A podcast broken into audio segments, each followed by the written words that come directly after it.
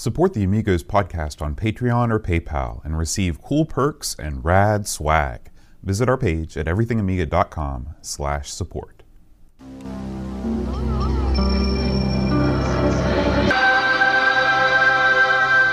Amiga, the first personal computer that gives you a creative edge.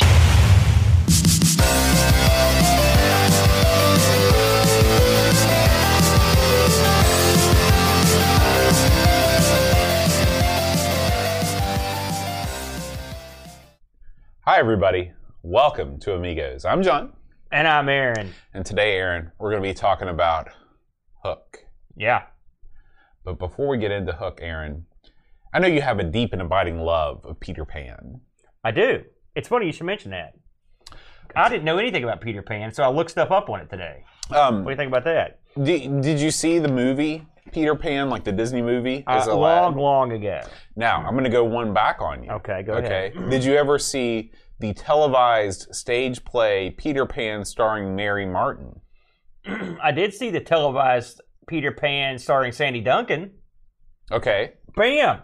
What do you think about that? I think the Mary Martin one was first. I don't know that I saw the Sandy Duncan one. Everyone knows Sandy Duncan. No one knows who you're talking about. Who is Sandy Duncan? So you don't... Sandy Duncan? Was she on the Partridge Family? No. She was everywhere back in the day, 70s. She was known, she was a kind of a spritey, mannish lady and she had one bad eye. I think I may be thinking about Sandy Duncan. Yeah.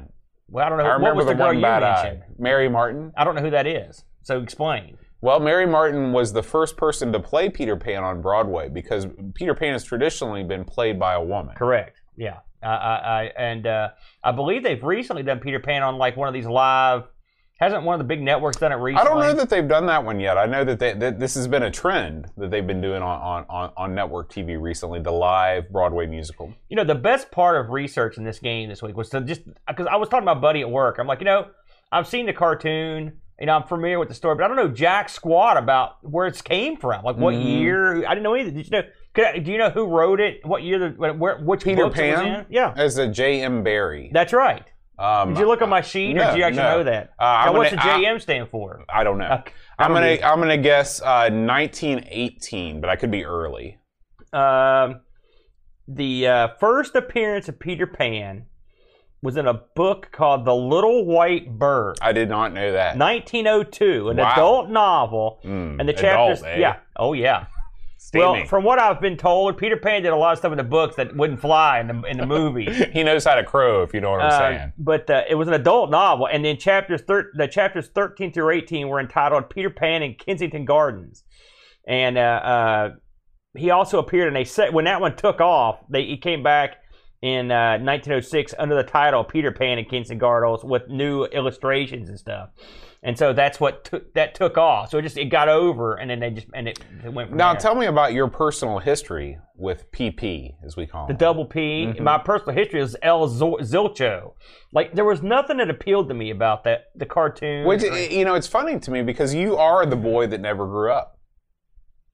I grew out. But I mean, all the stuff that you liked to do when you were a kid, you still like to do now. That's true. That's true. Well. I didn't say the message didn't resonate with me, but just the movie just seemed dumb to me. I mean, and the cartoon was well drawn. It was Disney. It was beautifully done, beautifully rendered. But it wasn't one. It's funny that old Disney animated cartoons. There wasn't any that I really got into that much. This was not. I wasn't a Disney guy. Like the first thing I saw, like Bedknobs and Broomsticks and The Rescuers. Well, you sort of came of age when Disney was at its low ebb. Well, but I mean, their stuff was still there. Now I'll say in recent years, like I really love Fantasia. It's a tremendous, probably one of my favorite film of from the Disney catalog. But Peter Pan just wasn't one. Just like the Jungle Book, I think you heard the songs and stuff from it. It just didn't do it for me. Mm-hmm. It just seemed kind of stupid too to me. I don't know. Also, the pirates portrayed like a dork. Come on. You like your pirates non-dorkish? Listen, you're telling me a pirate can't thump Peter Pan? Peter Pan can fly. He's got a whole crew. Yeah, but what's he doing tangling with him then? And taunting him and stuff. If you know you can't beat him, take your ship and roll, brother. That's true. That's true. The guy can fly. He's got magic. He's got a fairy. Hook's already at disadvantage. He's missing a hand. That's true. He's got a crew full of idiots. You know, what are you doing there? He's living in fear of a crocodile that he could easily just move the ship to a different bay. Plus, you're in Neverland or whatever, Neverland. How much piracy is to be done? Is there a big port trade on Neverland? Highly unlikely. Hard to know. Is he eating boys? We'll have to wait for the dark, edgy reboot to reveal. We don't ever need that. We don't ever need that. So it never did it for me, to be honest with you. Okay, so, okay. And like I said, I never even knew who wrote it until I looked into it. Well, I have my own Peter Pan upbringing. And I love Peter Pan. I think Peter Pan's a great story. And my brother, you know how sometimes, and this didn't happen to me, I don't think, but my brother, who's 6 years younger than me, grew up in the age of the VCR. Every day when he came home from school, he would start the Mary Martin and or Sandy Duncan version of Peter Pan, and he would just watch it every day. He was really into it. Yeah. This is when he was in like kindergarten, preschool, something like that. So I watched this over and over and over again because I would come home from school, it would be on. And so that's what I think about when I think about Peter Pan. And of course the songs, you know, the songs are, they're all, I don't know if they're good or not, but I know all the songs. What are the songs? Names are the big ones. Never smile at a crocodile. What's the big hit? We're off to fight the engines. They probably wouldn't sing that one anymore. No, I don't think it would. You can fly, you can fly, you can fly. Yeah, that one. Yeah. It didn't do it for me. I'm sorry. Well, I want to talk a lot more about Peter Pan. Specifically, I want to talk a lot more about Hook. But before we do, Aaron, we need to go over to everythingamiga.com and see what's been going on over at our site du jour. Well, the main man has been, he's actually put up a couple little goodies here. Let's talk about the first offering here. Games coder Steve Howard discusses the real first proper Wipeout Amiga title. What does that mean, the real first proper? I don't know if you listened to Amigos last week. I think it was last week when me and Brett talked about, or maybe me and you, when it was me and you. They actually, you know Wipeout, the game. I do know Wipeout, the game. Do you know Wipeout, the game, the movie? I don't. Let's hope not. Anyway, there was a real, like a much less heralded version of Wipeout that was released. And Dreamcatcher actually interviews the guy that worked on it, Steve Howard.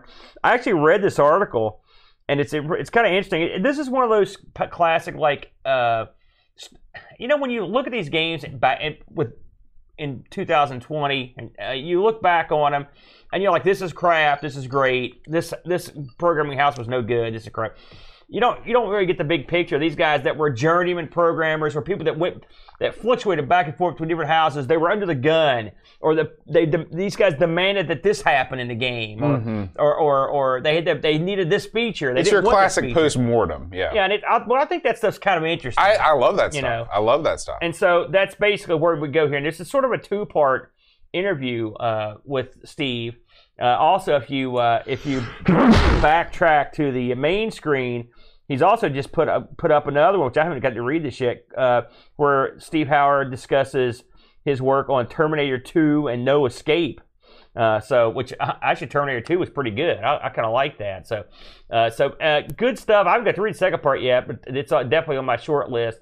You know, it's funny, Dreamcatcher often gets these interviews with these various programmers and designers. It's kind of neat.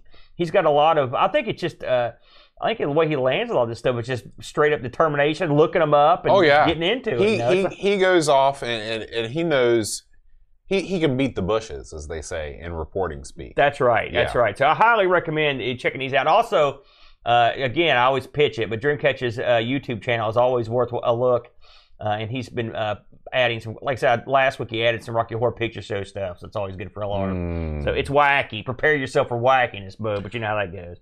Well, Aaron, it's been almost a month since our last view of the Gamble Train. Yeah, you're right. So it is pulled back into the station, and it is ready for action. It's overloaded. There is Amiga news spilling out the sides of the Gamble Train. Let's get into that. All right. Because I probably missed a lot of this stuff. First thing up, we've got Recoil.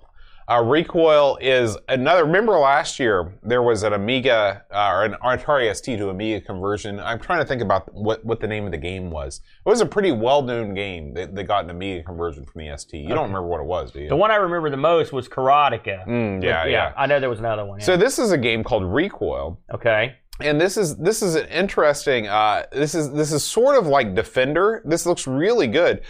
Imagine if you've got Defender, but you are attached to the ceiling and you are basically controlling the entire top part of the screen while you're blowing things up and rescuing things with a radar below you instead of above you. That's bizarre. Yeah. That's what a weird thing. Yeah. But Recoil was a pretty big ST game, and we're finally getting an Amiga port from it. So it's pretty cool. So this was a huge game on the ST. Right. Right. I'm dying to hear the story behind this contraption here.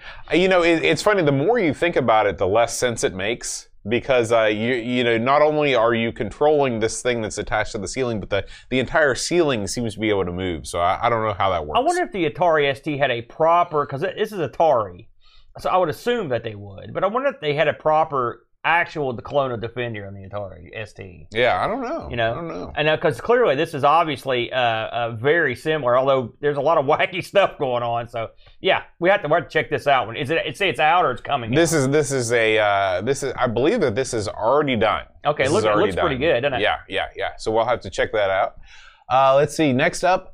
This was huge news when it came out. Everybody knows about it by now, but we still haven't talked about it. Sensible World of Soccer has been released. The Sensible 2020 has been released for both the modern PCs and the Amiga. Windows, Macintosh, Linux, and the Amiga. This brings with it all of the new features. There is so many cool things that have happened in terms of what you can put in terms of importing like chants, crowd chants, different textures for the pitch, stuff like that. I know that you're not the biggest Sensi fan in the world, but even you've got to kind of acknowledge the fact that this is pretty cool. I like when they update classic sports games with rosters and stuff, but actually adding features is double cool. Mm-hmm. So I'm all for it, and I did like Sensi. I mean, I think it's a lot of fun. It's funny, me and Brent played this a while back too. So it's a good game, and I always dug it. We're stinky at it. You know, I'm sure there were many people playing this in Ireland. Oh yeah, whole Sensi tournament. Was this? Were they actually playing this version? No, I believe that they were playing the SWAS, the original SWAS. But so this has been released on the Amiga and the modern. Right. Very good. Yeah, very cool. That's awesome. I love that. Aaron, you can talk about this one. So, Hacker was available on the Amiga. It came out on the Amiga, but it has never been cracked until just recently, or never been fully cracked, I guess, with everything completely working. So. ScoopX, which is a name from back in the day, and I guess they're still active now, has released a fully working crack of the title Hacker. Now, tell me what you remember about the game Hacker. I don't remember a whole lot because my buddies had this on their C64s. Mm-hmm. I remember it took us forever just to actually get the game to start. I mean, you have to sort of... You have to hack into it, huh? Yeah. But I remember my buddies were super into it, and I always thought it was kind of neat. A lot of people would look at this and be like, this is garbage. But, you know, again, this is someone I love Neuromancer for the exact same reason. I think it's neat to kind of, like, have a faux, like, internet that you're actually sort of, like, doing the thing with. And right. I think it's kind of neat. So I might check into this. Cool. That looks like it'd be a lot of fun. It's awesome that someone, again, another game they went back to take care of it. I think that's great. And of course, all of these new games come to us directly from Neil over at Indie Retro News and our boy Saberman. I will say Neil popped in a couple times to your Ireland broadcast, and I actually chatted with him, trying to put the cocoa over to him. By the way, he was in the room and he was checking him out. So he's a good guy. Cool. All right, Aaron. Tenmark. This is the first of two Tenmark videos we have. Wow, he's hot. Oh, yeah. Tenmark looks great, and he's also pitching Liberty Mutual Insurance as well. Oh, my gosh, Tenmark has multiple ads on his app. Listen. Tenmark, he's retiring next year from all the money that he's made on YouTube ads. So Tenmark is actually, he's chronicling his adventures with the Amiga 2000 and with the New Tech Video Toaster, which I didn't realize was available for the 2000. I thought that the toaster was only for the 4000. You know, I don't know. I to be honest with you, I never thought about it until you mentioned that just now. But we actually, it's funny because I owned a video toaster briefly. I never ever used it and did anything with it because I didn't know what that was doing. But as I recall, Neil's plan is to use his Amigas to do all of his video production at some point. So, I'm not terribly surprised. You mean Doug, not Neil. What did I say? Yeah, Doug. If you know what you're doing with this, it's still, I mean, it is what it is, and I mean, it still can do stuff. So I mean, I'll be interested to see what he does.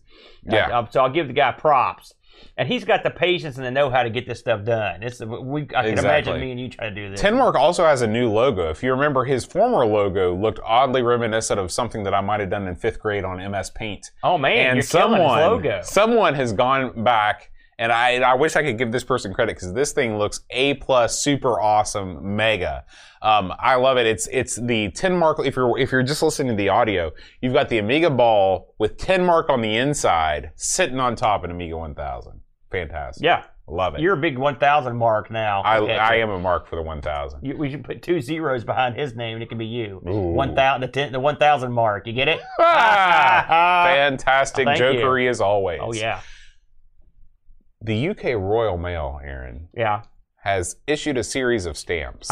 This was I remember hearing about this last week. It was this was a big deal, and I think they're officially out now. I think I saw some people actually holding them. Yes. This is a series of video game stamps, many of which, if not most, feature the Amiga versions of these games. This is, of course, being the UK Royal Mail, they want to highlight contributions to the video game scene from British developers. And they've got them all on here. You got your Micro Machines with the Codemasters. In fact, it's double Codemasters love because both Micro Machines and Dizzy are featured on here. You got Lemmings, Sensible Soccer, Worms, Elite, Populous, and unfortunately, we break the 16-bit trend because they also have Wipeout. And I believe that they have a whole different set of stamps in addition to this with the sort of like evolution of Tomb Raider. Mm-hmm.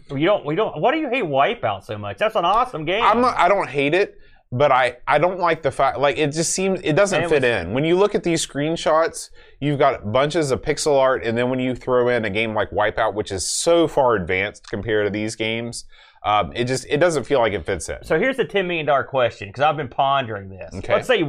Let's say they, for some reason, they call you up, mm-hmm. and they say, "Hello, boat. Which of these stamps need to go, and what would you put in?" Now, they're Australian for some reason.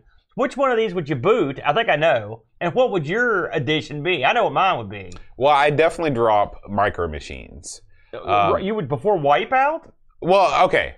In terms of like, what's a fun game? I thought you liked Micro Machines. No. Oh. It's quite possibly the most overrated racing game on the Amiga. Brent's gonna beat you for that. He loves that game. It's horrible because you play the first level and you have a good time, then you play the second level, you can't beat it, and you throw it away. Well, we're not very good. I would probably drop. Of course, if I was going for 8 and 16-bit, if I was going for the classics, I'd drop Wipeout in a second. And I'd put in, I don't know, Advanced Ski Simulator or something. What would you put in? Manic Miner. A gross oversight with this list. That's arguably one of the biggest games ever. I'd put Manic Miner in place of Wipeout, and I'd put Chuck E. Egg. In place Chuck E. Egg would not be the worst choice. Yeah, in place of Micro Machines. Yeah, Manic Miner. Jet Set Willy, those kids cannot be. It can't be. You can't overstate the importance. Yeah. Plus, they're.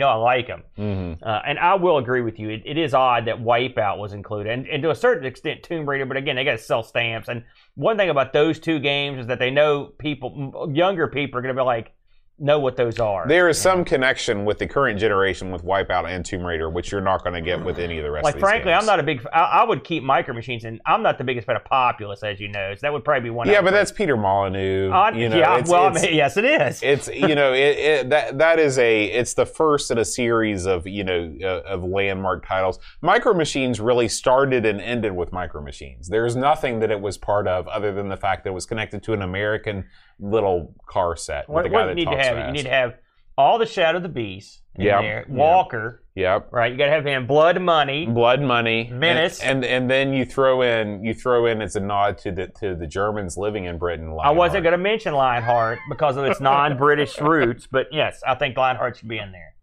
That's just me. We should do one of these for every country. Should. Next week we'll do one for Germany and we'll do one for like Sweden. That'd be fun. We'll go through them all. Tons of Swedish Amiga games. There are. This is something that I wanted to show to you, Aaron, because I know that your CD ribbon for your CD32 is looking a little ragged. No, it's not. It's the board that looks ragged. This is a DIY replacement CD ribbon for the CD32. Okay. Oh, yeah? Yeah. I got to see this. So you can actually do this yourself. You get yourself one of these cables, yeah, right? You kind of spin it around in your hands a couple times. Yeah. And then you just apply a couple pieces of sellotape. You take yourself one of these little screwdrivers that you find in your eyeglass repair kit. Yeah. And you delicately make small incisions upon it. Yeah. And then after you do that for a couple times, you just slide it back in the CD32. Boom, Bob's your uncle. You have a completely functional DIY CD ribbon for the CD32. I will say that ribbon is no big great shakes. We used to have a lot of ribbons like that when I worked for IBM for our Genrad testers, and they used to generate these things all the time. It's not that tough. Yeah. What I'd like to see, you want to hear my gimmick here? Mm-hmm. Okay, so what's the problem with these? See what he did right there? What? Back up a minute here. Hold the phone. Okay. What's that? Now, see, that's exactly what I was going to say. Look what he's got there. He's got an SD card. See, now, what is going on here? So he's not even using the CD drive at all. He's got one of those CD32, like, terrible fire things or whatever stuck in it. Terrible fire. Or what did I say? That's what I said. Yeah. Yeah. And that's cool. Now, that's what you need right there. If I knew that I could put one of those in mine, I would probably get one. Because they're inexpensive. You wouldn't feel uncomfortable creating a DIY replacement CD ribbon for your CD. I would rather have compact flash and never use... See, the problem with these CD units... And again, I look at the Dreamcast as the perfect example, and they've done the exact same thing. Here we go. The purist in me is like, oh, whine. But these CD-ROMs are going to die horribly. It's inevitable, right? And all your discs are going to be crap, inevitably. You need a digital replacement. Right. And that particular card is a good choice. In terms of that cabling, no, they're not that tough to do. You wouldn't have trouble. If you were like, I remember when I had my Tron arcade machine, that thing had cables that were super wide and super ancient and just turned into dust. You know, those are much bigger and weirder. That'd be a little bit more difficult, but a little cable like that wouldn't be that big a deal. Okay. Well, that's cool. He did a good job. Well, this comes to us from CRG, and this just popped up on my YouTube. You know, I do random Amiga searches to see what's new and happening in the scene. And we check him out. And, I am going to look back into getting my CD32 upgraded. The more I think about it. It's a shame that you use it as little as you do. Well, it's funny. I wanted that thing so bad. Yeah, I remember when you got it. When I got the 1200, it for the most part it makes the CD32 pointless. Don't tell Figgy that. Well, He'll kill you. If you've got one or the other, you're set. Really, that's the thing. I mean, I'm not bad mouthing it. It's a great time to own one. Less units sold worldwide than the Atari Jaguar. Well, big deal. The Jag sold okay. It wasn't complete crap. We do have a new episode of the Amiga Ireland podcast that has been released. I was thinking that I was going to pass this along to you guys before the show, just in case you wanted to do a news segment. But they cover all the latest news, including the A122 limited edition on sale. This is we're going to talk a little bit about this more. In fact, I'm going to go ahead and open that link. Because I don't even know I didn't get to hear anything about hardware from this show. Okay. And I know Ravi mentioned it and even put pictures up, but he didn't explain what they were. Well, we're going to get that in just a second. Good. But there is a new episode of the Amiga Ireland podcast. If you want your Amiga news delivered to you in an Irish accent, in a gentle Irish accent, I would recommend you check that out. Mm-hmm. Now, this next video, Aaron, comes to us from Reddit. Have you heard of Reddit before? I've been there a couple times. Okay. For someone that doesn't like cussing, you're going to the wrong part of town. I know. Now, it's funny because this is a video that I discovered. This is somebody who has created a CD32 arcade stick for his Amiga. Okay? Now, imagine my surprise when I walk into Amiga Ireland. Yeah. And I see this guy and I see this stick in action in person. So this guy did not do what people like me would do, which is to take an already existing box and create a stick around it. No, he cut this thing CNC machine. He had the CAD files and everything. He did everything, and then at the end of it, check this out. He totally adapts the mouse for the CD32. That's a trackball. Yeah, with the trackball. And then he puts the Amiga stickers on it. Bam. Nice. Okay. Without seeing what he did to interface this, I'm going to take a guess. There are several ways he could have done it.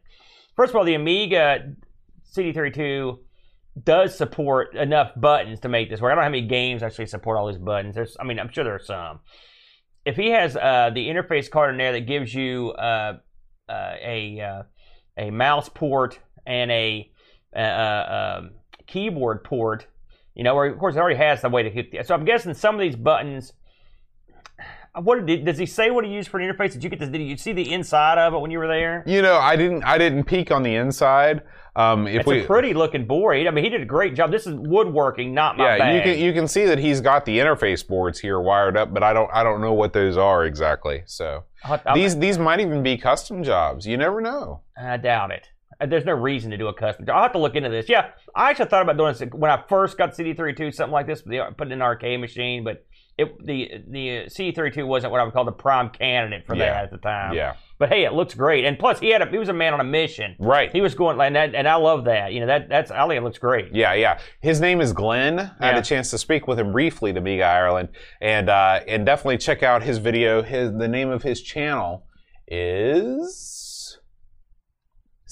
this is CRG. Did we talk about it? Was CRG? That was the other channel that we did too. So this guy's been. Is this guy Irish or is he out of? Where's he out of? I believe that he is British. Okay, I could be wrong. I've been wrong about accents before. Man, this guy's tearing it up. Then you'll definitely have to add that to the list. Absolutely. All right, and our final story of this week is the at Amiga Ireland. Big Soap. Yeah, Big Soap. Our boy Tenmark did an interview live with Trevor Dickinson from the main stage at Amiga Ireland. So if I can sort of set the stage with this, Trevor was actually sitting at the exact same place that I was for a lot of the time at Amiga Ireland, right in front of the main screen. Yeah. And Doug actually interviewed him on the live from the show floor, as it were, him sitting back in his home, and he was answering questions about the new Amigas that Trevor has been putting out, including the A122. The A122 is sort of the budget version of the X1000 and the X5000 line, which has recently come out. And this is sort of the low-cost new Amiga. I believe that this is going to sell for around $500. That is low. Yeah. Okay. I was wondering what low cost really meant. Yeah. And so Trevor answers all kinds of questions. This commanded the attention of a lot of people on the show floor. I didn't get to see this because there was actually a workshop scheduled against it. I believe that I was in there with Pixel Vixen during her workshop while this was going on, but I sort of heard it, peripherally. And they had some audio problems at the beginning, but skip ahead about 10 or 20 minutes, and they jump right into it, and it's a very good interview. It runs for a while, almost an hour. I wish you'd gotten that much time. Oh, it would have been great with Dave. We'll talk about that on the Amiga Ireland show. I watched some of this, but I was having some real trouble hearing what was going on with this one. And really, beginning of your interview, there were some sound issues as well. It got better. But that seemed like they had a lot of sound issues at the event, on and off. So you know better than me. We'll talk about that later. But yeah, good stuff. Trevor ended up being up there twice, right? Didn't he come back? Oh yeah, in the main event. Yeah, hey, Trevor and Dave Pleasance sort of were a constant presence during the event. You know, going up and down on stage talking about various endeavors that they're working on. So always glad to see them over in Athlone. And make sure you check out 10 Minute Amiga Retrocast for this interview and all the other awesome content that Doug puts out. Does Doug have a new haircut, or is it just the headphones? He almost looks like he's going for a Clint look. Is that what? That's what I think. Is that what it is? Yeah, yeah. I mean, we all have YouTube stars that we emulate. You know, I emulate Boris Karloff, and he emulates Clint. I'm going for Kojak. So, yeah. Who loves you, baby? I don't know who Kojak really is. I knew it. Just move on. He's like Columbo, right? No, he's nothing like Columbo. Columbo was a great but geeky little, like, nothing happening, unkept loser looking guy. Kojak was dressed to the nines, shaved bald with a lollipop. He was a detective. I get Kojak mixed up with who's the guy that throws the fireballs? That's it, I have no idea what you're talking about. He's a guy that throws fireballs and he's Russian. I don't know who you're talking about. Karlov? This is an arcade Karnov. Game. Karnov doesn't look anything like Kojak. He's got a big old mustache. Really? Yeah. Because in my mind, they sort of... I thought one was based off the other. By the way. Oh. Yeah. But they don't have any connection in real life. Though, No, absolutely not. I believe Telly Savalas is... Was he Sicilian, perhaps? Something like that? Where was Karnov from? Russia.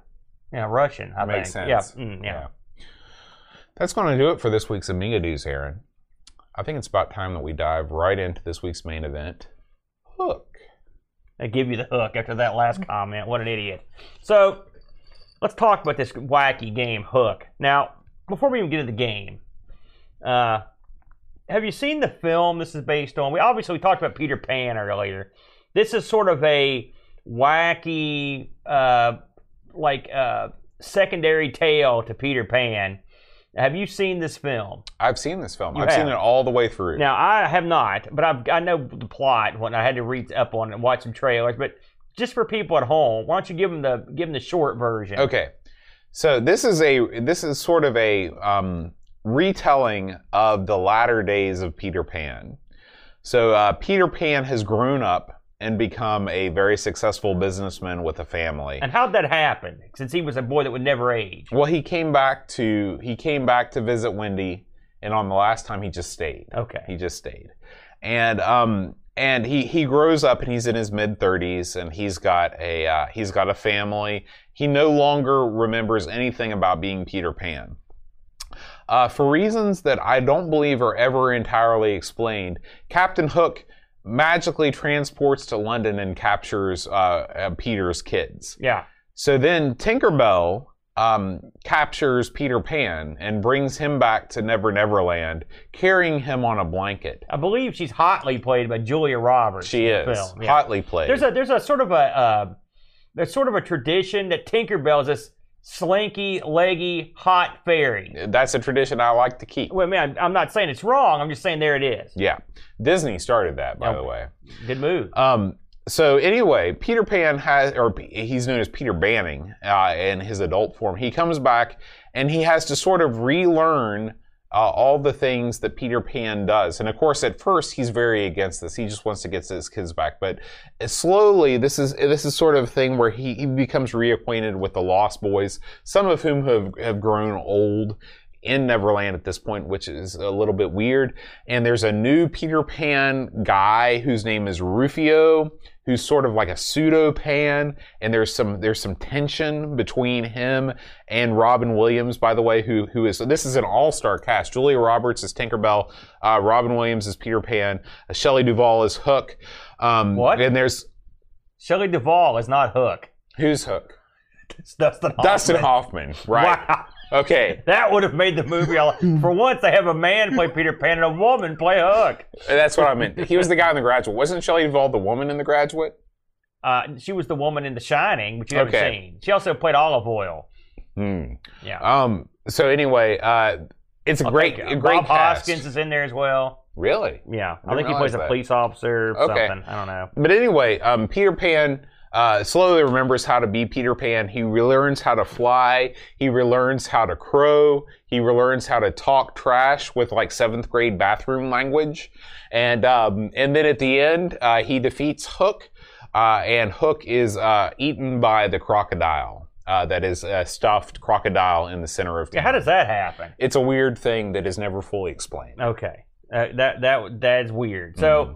There you go. And I looked into this just to see how the movie did well. Because I remember when this movie came out, I thought to myself, this looks like a dud. Really? Yeah. Because first of all, I was very young and you were very old. I wasn't very old. It came out in 91. Yeah, so how old were you? I was only 2 years out of high school. Okay, so you were 21 years old. I think that's kind of out of the age range that Hook was looking for. 20 years old. Okay. Go ahead. Okay. I was 10 years old, which was right in their wheelhouse. And here's the thing.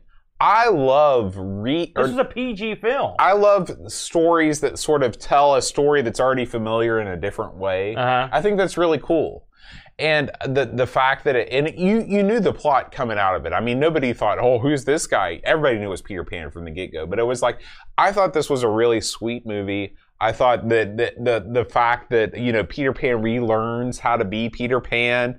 And it was delightful. It was a Spielberg-directed film. You know, he doesn't do any crap. Oh, yeah, he does. What? This. No! I read interviews about this where he said he was uneasy about the script. He didn't think the middle held up very well. He thought this was one of his more disappointing films. Really? And the box office also showed. I'm not surprised this was not a box office. This had a $70 million budget. This is 91, mind you. Now, it returned $300 million. Okay, so this was a box office hit. Well, can I finish?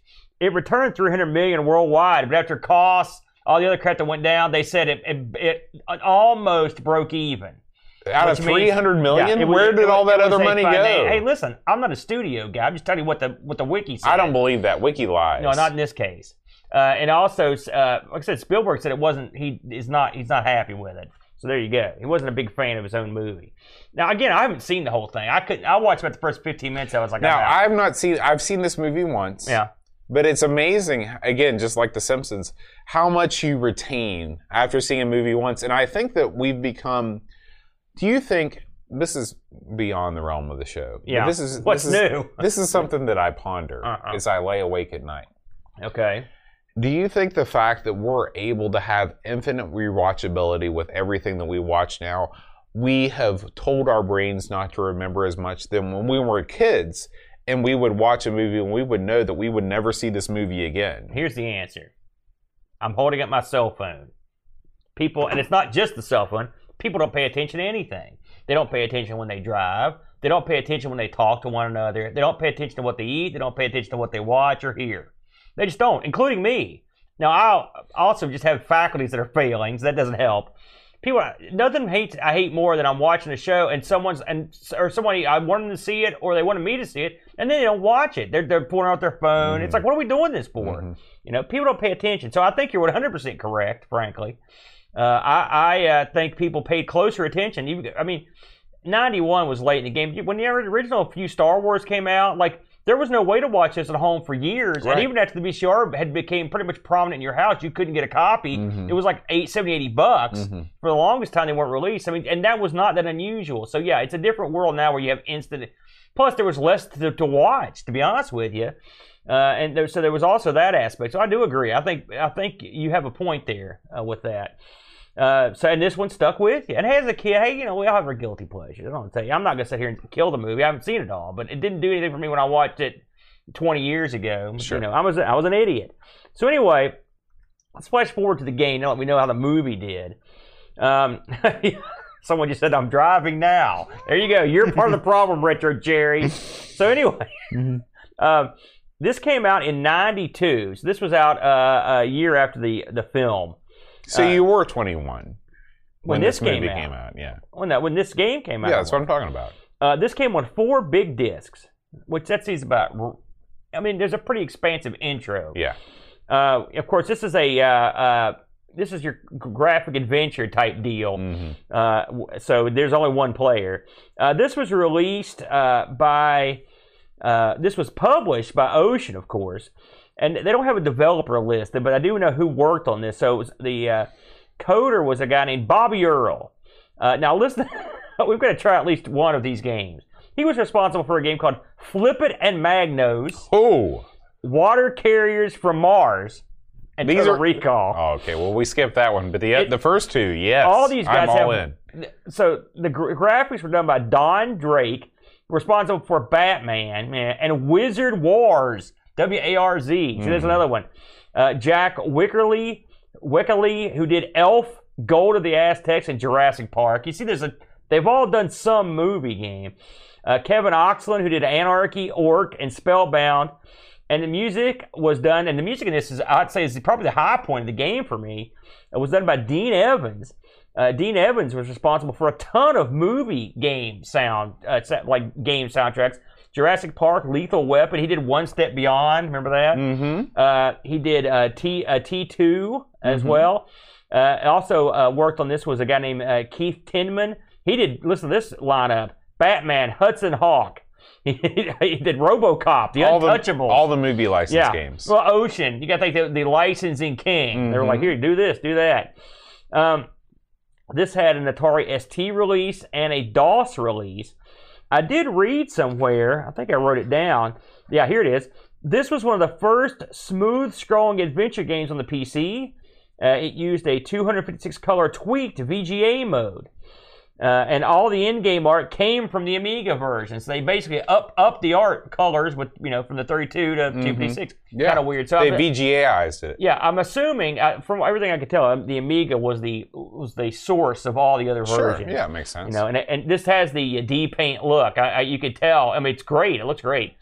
So this game picks up with an elaborate opening sequence. With exactly as you described, it shows Robin coming home. It It shows the Tinkerbell showing up, telling him his kids have been kidnapped. He has to, the blanket takes him to the, the whole 9 yards. It's real nice, isn't it? What did you think of the opening? The opening, I mean... And the music, too. This game in general does a great job, probably, arguably, inarguably. Mm-hmm. This does a better job of portraying the plot of the movie than I think any game I've ever played on any system ever. Well, I mean, they did a good job. Considering I didn't see the movie, and from watching the opening, I knew what I was supposed to do and where I was at, yeah. So I'll give the game credit. And again, the opening score, it really kicks off with a nice orchestral sort of thing. It's real, they did a great job. I'm assuming this music's from the movie that they just kind of made into... I don't know. I'm not as familiar with the soundtrack, the original soundtrack of Hook, but the music in this game is amazing. So let's talk about the game. So again, you play Peter, sort of Peter Pan, who is going around. Now, once you get to this land, you're sort of on your own. I had no idea what I was doing, as usual. So I spent a couple of hours lumbering around this pirate village. Of course, the obvious comparisons are going to be your Monkey Islands. I mean, there is no getting away. Right. I will say the graphics, I would say, aren't as good as Monkey Island. The comedy, I mean, I don't think this compares favorably to Monkey Island, but it's not crap. Well, you're comparing it against one of the all-time greats. Yeah, I sat here and I watched the full playthrough of this game, and this is not really a funny game. It's not like Monkey Island. It's not a humorous game. What this game is trying to do is it's trying to portray the movie in video game form, because this movie is not like a ha-ha funny movie. Right. But I mean, they put a lot of humor in it. Do you think so? Yeah, I thought there was... Give me an example of humor in this game. When I say humor, I mean, it's just like the way people talked and the scenes. It's not like made to be realistic. You know what I'm saying? It's not as funny. It's not made to be comedy like Monkey Island. It's somewhere in the middle. Okay. The interface is interesting. The interface takes up probably a third of the screen. To me, this is both the strength and the weakness of this game. Okay, I want to hear this. Okay. I want to hear your thought on this. Okay, so this is they've chosen a different tack. Right. Obviously, this is not a Scum engine game. No. You've got Spyglass, Bad Breath, Drop It Down, Sack Bag, Into My Hand, Out of Your Hand. Okay? That's what I call them. Uh-huh. Okay? So you have dumb nicknames for what they do. Yeah. All right. Okay? Spyglass is search. Yep. Bad Breath is talk. Yep. Out of My Hand is give. Sack Bag, inventory. Into My Hands, out of my hands means you give it to somebody else. Well, Sack Bag sort of means like use item, basically. Now, underneath that, you've got a list of all the stuff you carry. Right. As far as I know, was there a limit to what you could carry? Because I kept picking crap up. Bag of holding. Yeah. Now, but the funny thing about this is there are two pictures on either side of the screen. Yes. One is Captain Hook, and one is Robin Williams. It looks more like Harry Potter if he was thrust in the Chaos Engine. He's got those the goggles. It's very good. It's a very apt comparison. And what's funny is when you do something good, like Hook. Hook's face, he hates gets it. Mad. Yeah. He goes, brrr. I love that. I love that part. It's very pro wrestling. That's when you know. Yeah, it'd be cool if you got a little promo on it. But so you've done something right if he gets angry. Right. Because most of the time he just sits down there completely immoving. None of the guys move. What do you do in this game? Well, good question. I'm not going to sit here and tell you I had a lot of luck. I did watch, after I gave up, I did watch someone more competent stagger through, but they had trouble too because I didn't want to see the complete solution, so I just watched somebody try to play it. You basically walk around this town. It's your classic game of this type. Pick this up, take this there, try to figure out what stuff does. Hunt around the screen for picking stuff up. You can pick up a ton of stuff. You're picking up, and you go to bars, you go to docks, you go to ships, you go to alleys, stores, stuff like that. The first thing I noticed is that you need money. And one of the first hints I got was to take this guy and go sell your gold teeth to this guy and get some instant cash. And I also got to a bit where I don't know how far you got in. Did you get to the point where you can get the grappling hook and swing across the street? So this was probably the main problem that I had with this game. Yeah. Is that when you try and do something and the guy says, I can't do that, then you think, okay, I can't do that. But this is not the case in this game. In this game, you're like, I can't do that. And then you have to do it again. He's like, I really don't want to do that. And then the third time you ask him to swing, then he swings. Yeah. And the only reason I knew about that is because I read it. I've got it right here, actually. You can see I printed it out. See the thing right here? It's this game's actually, if you play right through, it's not very long. 35 minutes. But if you're a dumb guy, you could spend, trust me on this, you could spend days. It's just like any of these other games that I play. Like, I'm not going to sit here and say the puzzles were more or less clever or anything. I will say that the GUI gets in your way because it does not highlight items that you can pick up. And a lot of the Scum Engine games, when you hover over an item, it'll either light up or it'll show up. It'll the text will change or something. Yeah. In this game, you're totally on your own, and that makes things difficult. That was one part. There's a part where you had to pick this basically the thing you use for a grappling hook is like a little anchor, and to get that, you could barely see it. Right. I didn't see it, and I had to look at the little doc to tell me what was how to do it. Something else you're going to notice is that Tinkerbell hovers around you at all times. It reminded me of the Wii. If you ever played the Legend of Zelda game on the Wii, where the little fairy's always near you, because you know that. But it's well, I guess what I'm saying is it's annoying. Right. I didn't necessarily need Tinkerbell. I mean, listen, if you're a magical fairy, you're gonna hang around with me. Do something. Listen, you know? It's like when Terry Funk fought Jim Cornette in the empty arena. Sometimes it's for pride. Well, no, it's nothing like that. Sometimes it's annoying, but I guess maybe that happened in the movie. Do you remember if Tinkerbell hung around with him the whole time? Yeah, it's always hanging around. Okay, there you go. I wish you could move with the arrow keys as opposed to just having to push them where you want to go, because this game would work perfectly well if you could move with the arrow keys. You know, that way you could have the mount. I mean, you don't have to do it, but I kind of like to move with the arrow key. That's just the way I am. But there you go. It's the same thing with Diablo. It's my other problem I have with that game. I don't like to use the mouse to move around, but I don't have to. The sound is good. The graphics are pretty good. I mean, they're not the best I've ever seen, but they look pretty good. I think they do a pretty good job. They convey what's going on pretty well. But I watched the whole game through after I played it for about 2.5 to 3 hours. Right? So I felt like I gave it a good try. I will say, you know me, I like the less is more approach to a UI. And I appreciated the fact that there wasn't a whole lot you had to keep track of. I don't like keeping track of inventory on these things, and I also don't like having a bunch of crazy commands. This gives you a limited amount of commands. It took me a while to figure out exactly how to, like at one point you had to put rope on the grappling hook. I didn't exactly know how to do that. Then I didn't exactly know how to throw the grappling hook. I didn't know exactly how to give someone stuff. It's just like anything else you have to sort of learn. But I picked it up, pretty easily. It wasn't that tough. In terms of how fun was it, you know, this is not necessarily my bag, as you know, so I didn't have any more or less fun with it I had in most of these other games. I thought it was okay. I'm not real keen on having the huge portraits on it.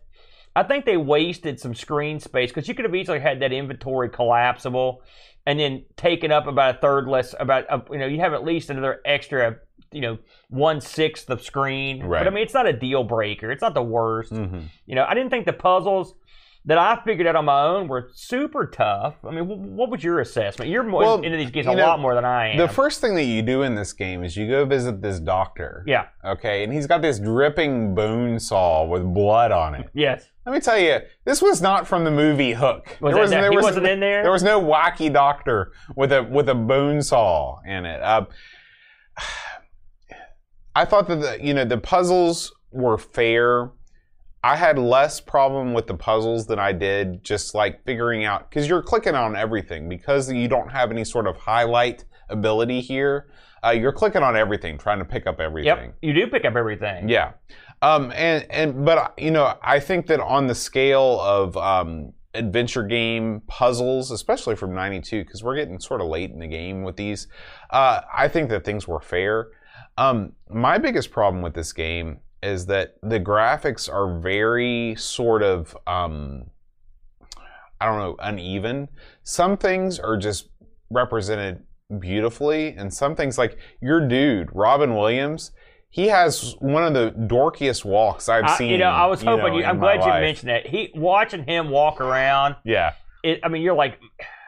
You ever seen that game? It's for the console. I think it's called Eric the Uneasy or something like that. He's it's about a dork that's on an adventure, and he looks like he's so abrasively annoying to look at that you're just like, oh, I just want this guy to die. Right. This guy isn't that bad, but he's heading that way. Yeah. Yeah. I mean, he does walk like a complete doofus. Yeah. You know, I don't have as much of a problem as you do with the portraits at the bottom of the screen, because I think that anytime you have an adventure game, you're always going to only have like the top third of the screen visible, and everything else is going to be, you know, on the bottom of the screen. And I like the fact that whenever you do something good, Hook gets mad. I mean, that's it's a cute touch. It's a gimmick, you know? As far as I'm concerned. It is a gimmick, but gimmicks are what you need to set yourself apart from the others on this game and these kinds of games. This game is presented more like a LucasArts game than a Sierra game, in the fact that you cannot die in this game. You can't really ever mess yourself up to the point where you can't go on. You have to restore. I like that a lot. The biggest fault that I think this game has is that it intersperses the background music way too much. Like when you are walking around the docks in the opening pirate town, you get nothing but just like the sounds of the sea, 98.1, but whenever you go into whenever you meet the Lost Boys, there are these themes that come in, these musical themes that are just beautiful. And I didn't see these until I started watching the Let's Play, and I was flabbergasted. This is some of the most effective music I've ever seen in an Amiga game. When you are Peter and you are remembering how to fly and you remember your happy memory, there is this swelling that happens. That is a great scene. And it's so affecting. And I don't know that I've ever seen an Amiga game that does it so well. And it's such a shame, because there are so few people that probably saw it because they got frustrated earlier in the game or whatever. But I just wish that they would have just, you know, share the love. You know, give me a jaunty pirate tune in the pirate town, you know? Don't give me just, you know, the ocean waves and things like that. This is, I'm not going to lie to you, this is probably, you know, my favorite music in any game that we've done. This is episode 234. You know, this takes all of the things that I watch, and we'll talk about this in the Amiga Ireland bonus episode, but we watched a guy do a seminar on ProTracker, and this was like the opposite of all of that awful Euro dance trash. Here we go. This was so symphonic and so emotional and so beautiful, and I wanted it to go on, and it does.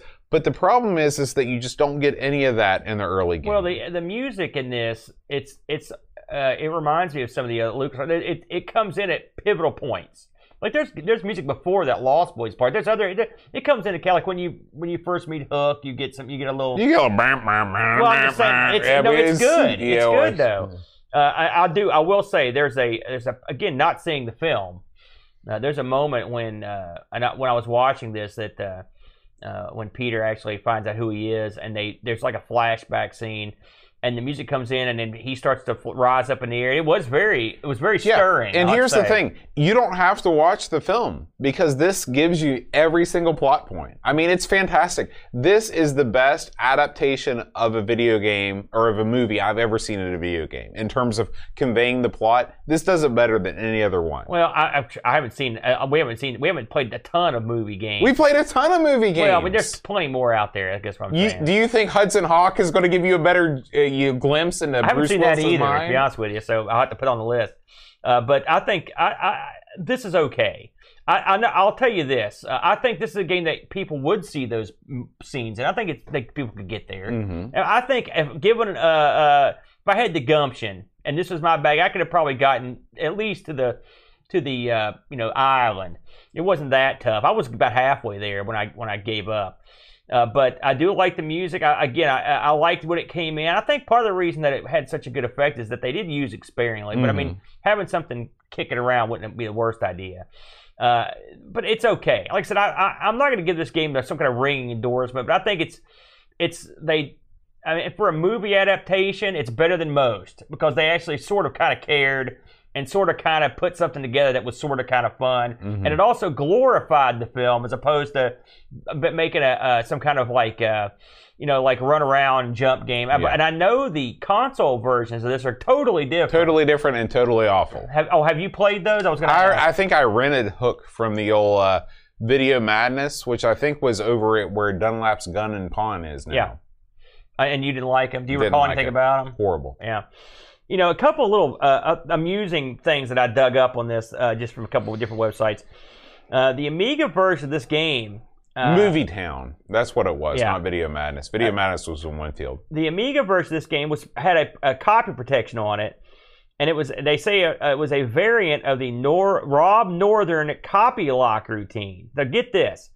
So if this thing failed a second protection check, it would cause an item that's important to the game, it says here a mug, to disappear. Really? And so you couldn't actually go any further without that mug in the game. So it's brutal, one of those jerk protection. Yeah. So that's always good. That's always good for a laugh.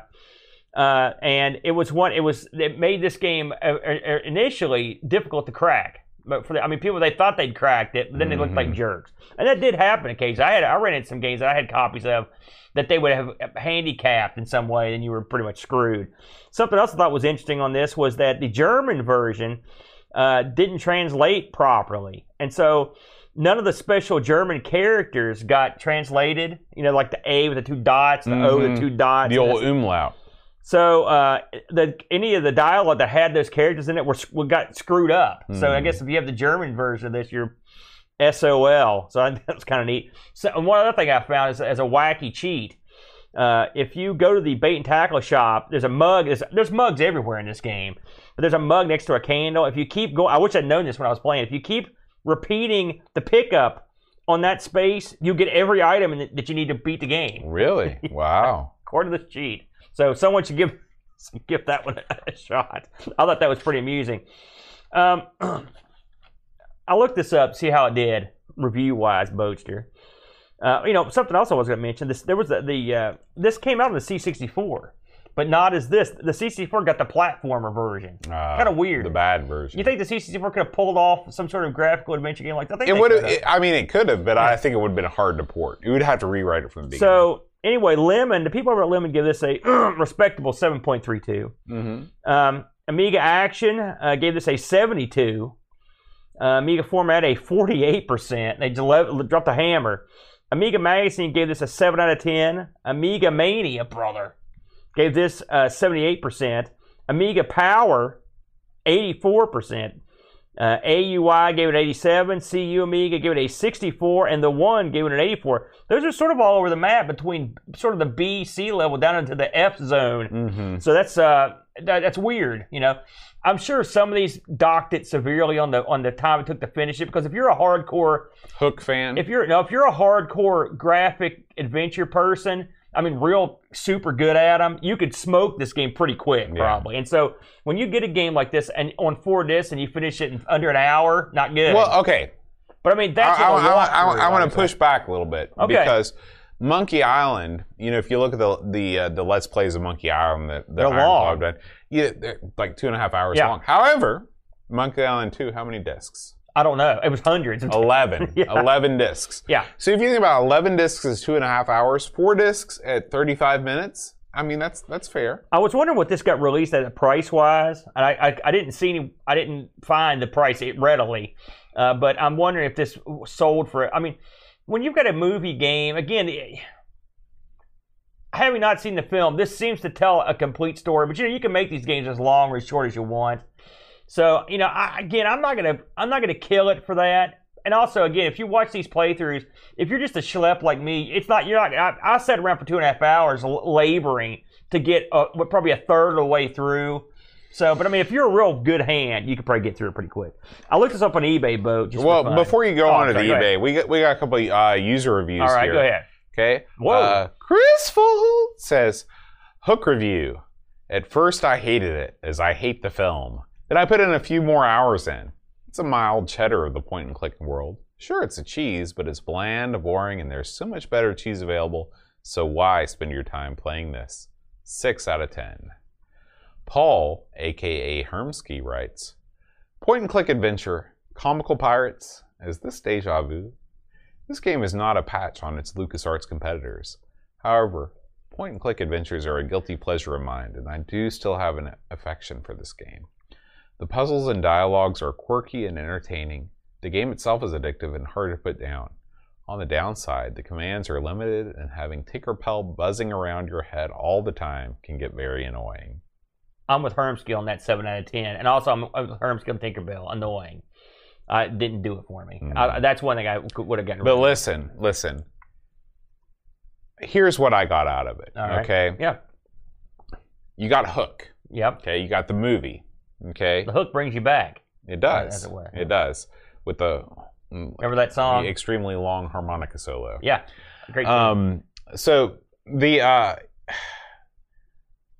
I really thought that, like, okay, for example, okay, you got Rufio. Remember that classic scene where he grabs the hook from Dustin Hoffman? Yeah. And he says the immortal words, "Looky, looky, I've got hooky." Yeah. Okay.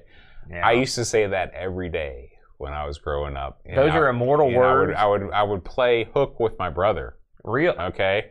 And like he would pretend like he had a hook, and I would take his finger and twist it off. Yeah. And then I would say, "Looky, looky, I've got hooky." Did you really do this? And then I would crow because Peter Pan knows how to crow. Do you know how to crow? I don't. Very good. Yeah. You surely this isn't real. You didn't actually play this game at your house. No, I never played this game. Okay, thank God. But I mean, talking about actual pretending to be hooked. Yeah. Yeah, you had a childhood that was beautiful and innocent. It was. And when I watched, did you ever watch the movie Finding Neverland? Do you remember this? No, I never watched that. Okay, this was an extremely like sappy retelling of like the J.M. Barrie's growing up in rural England in the early part of it. You know, it's great to be an Englishman in 1910. Yeah, King Edward's on the throne. It's the Age of Men. Yeah. Okay. And you know him growing up in like there was like this mean old lady that like grabbed a clothes hanger and had a hook on it, and he was like, "Oh, Hook, Captain Hook." That's where they got the idea. So, yeah, that's where they got the idea. Who knew? Yeah, and then at the end, everybody. What if she grabbed a clothespin? Then what would happen? Then you got problems. You don't want to know. Before we move on, eBay. Believe it or not, this game goes for some bucks. Now it's all over the map. I'll admit that. In the U.S., if you want to get one. $200 US bills. Wow. Or best offer. It's one of those, so, huh? Yeah. Then you've got in the UK, of course, you've got everything from $17 sold to people were selling these for 50, 60, 70, 90 bucks. It was all over the map. This is an expensive game is what you're saying. Well, it could be or it could not be. To be completely honest with you, it depends on your ability to buy it at the right time. You know? So there you go. Video time, Boat? Video time. I don't know what that means. Our videos time. Oh, okay. So we did have a lot going on the old YouTube channel this week. Probably the thing we should mention first is the arcade tour. You want to talk about that? That's the first thing we're going to mention. That's the only thing that was important that happened. We've released Spin 10 of the Thanksgiving Marathon all the way back on Thanksgiving, day of Thanksgiving. And in this one we actually shot a little tour of the arcade. It had to be a little tour. It's a little arcade, and we stuck that in there as well. So we also look at games from MicroPro, specifically one game at 15 Strike Eagle, two different versions of it. So. But the best thing is that you give a tour of the arcade. That's right. It's a very small. We get into a lot of stories and stuff, but yeah, our arcade's not very big. But yeah, we look over some stuff. So we had a good time filming it. You know, we thought it'd be fun to put in there. Yeah. Are you mocking our arcade tour? I can't tell. Listen. All right. Next up. We've got one of the first reports from Amiga Ireland. Wow, Ireland's looking rough. This was my buddy. His name is Clearcos. Wow. Say that again? Clearcos. Man, that's okay. Yeah, I like it. He's from Greece. Oh, okay. Okay, and he's pretty much universally regarded as the world's most lightwave 3D master. Believe it or not, I watched this. I mean, Clearcos travels around the globe. And he derives his income solely from doing lightwave 3D presentations at various Amiga events. You've got to be joking. This is how he earns. That's got to be. This is how he earns his money. You're kidding me. How many Amiga events would you have to speak at? And so what he does is he takes his logo, which is Mwabdib. Yeah. Okay.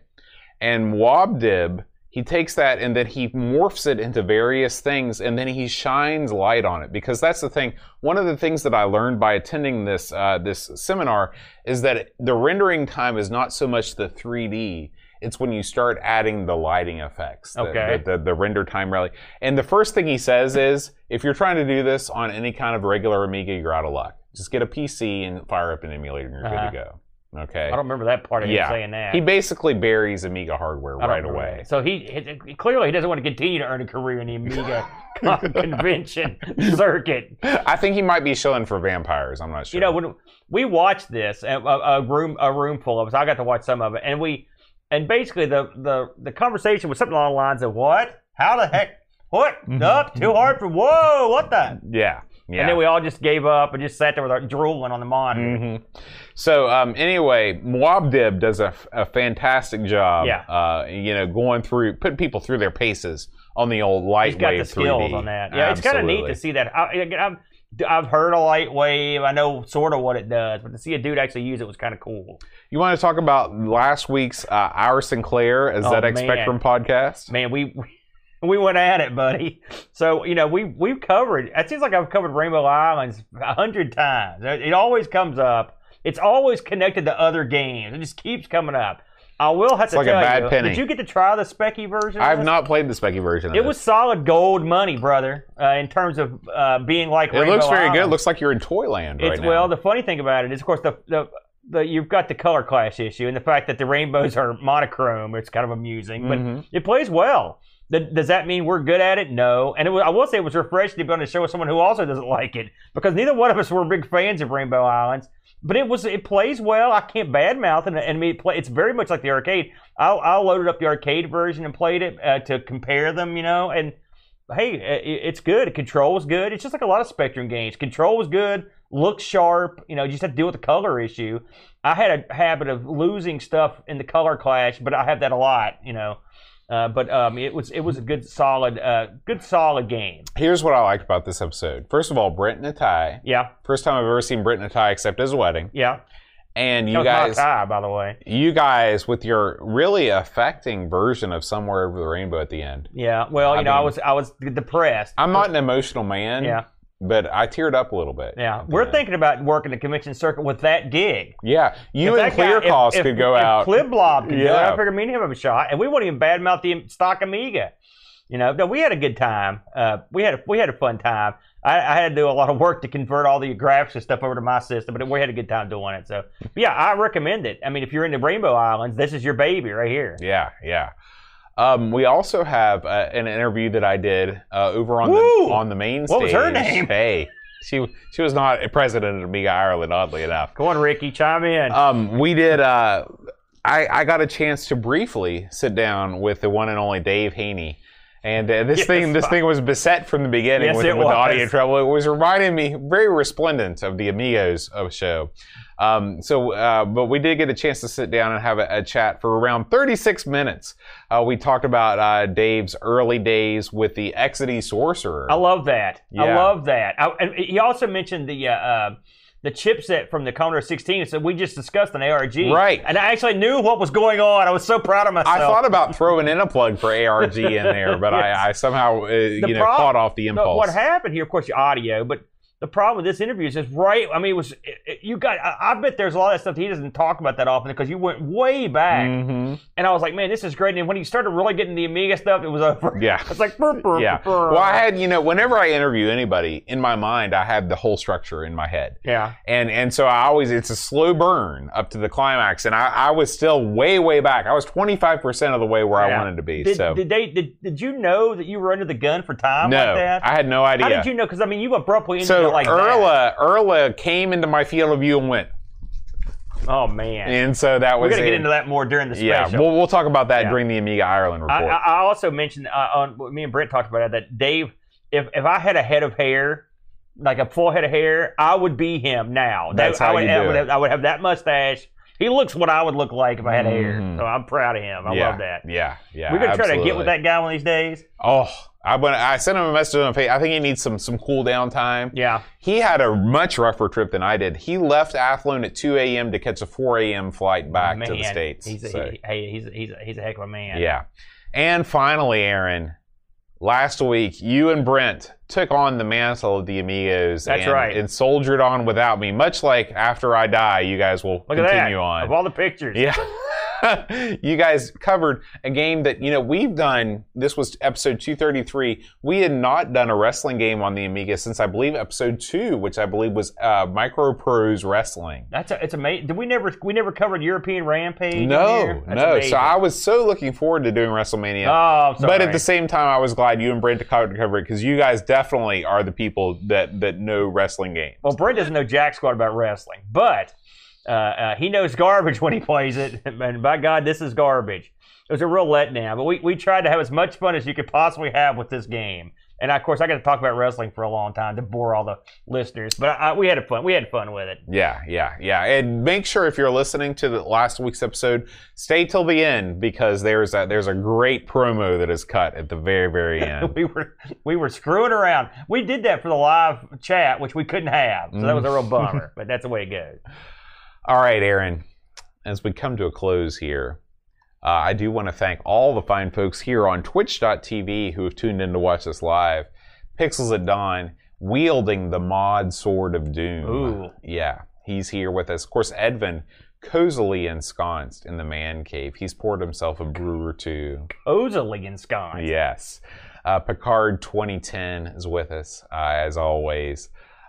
We got Ricky DeRocher, go sub. Thank you again for that Twitch Prime subscription.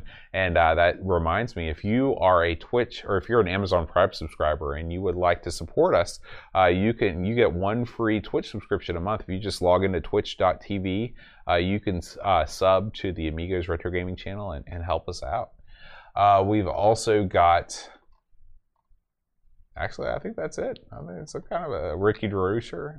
Curtis B is here. A little bit, yeah. What up, Curtis? But yeah, kind of a thin chat as we come back after a couple weeks off. I understand, guys. But yeah, feel free to watch us live every Friday night around 5:30 Eastern time.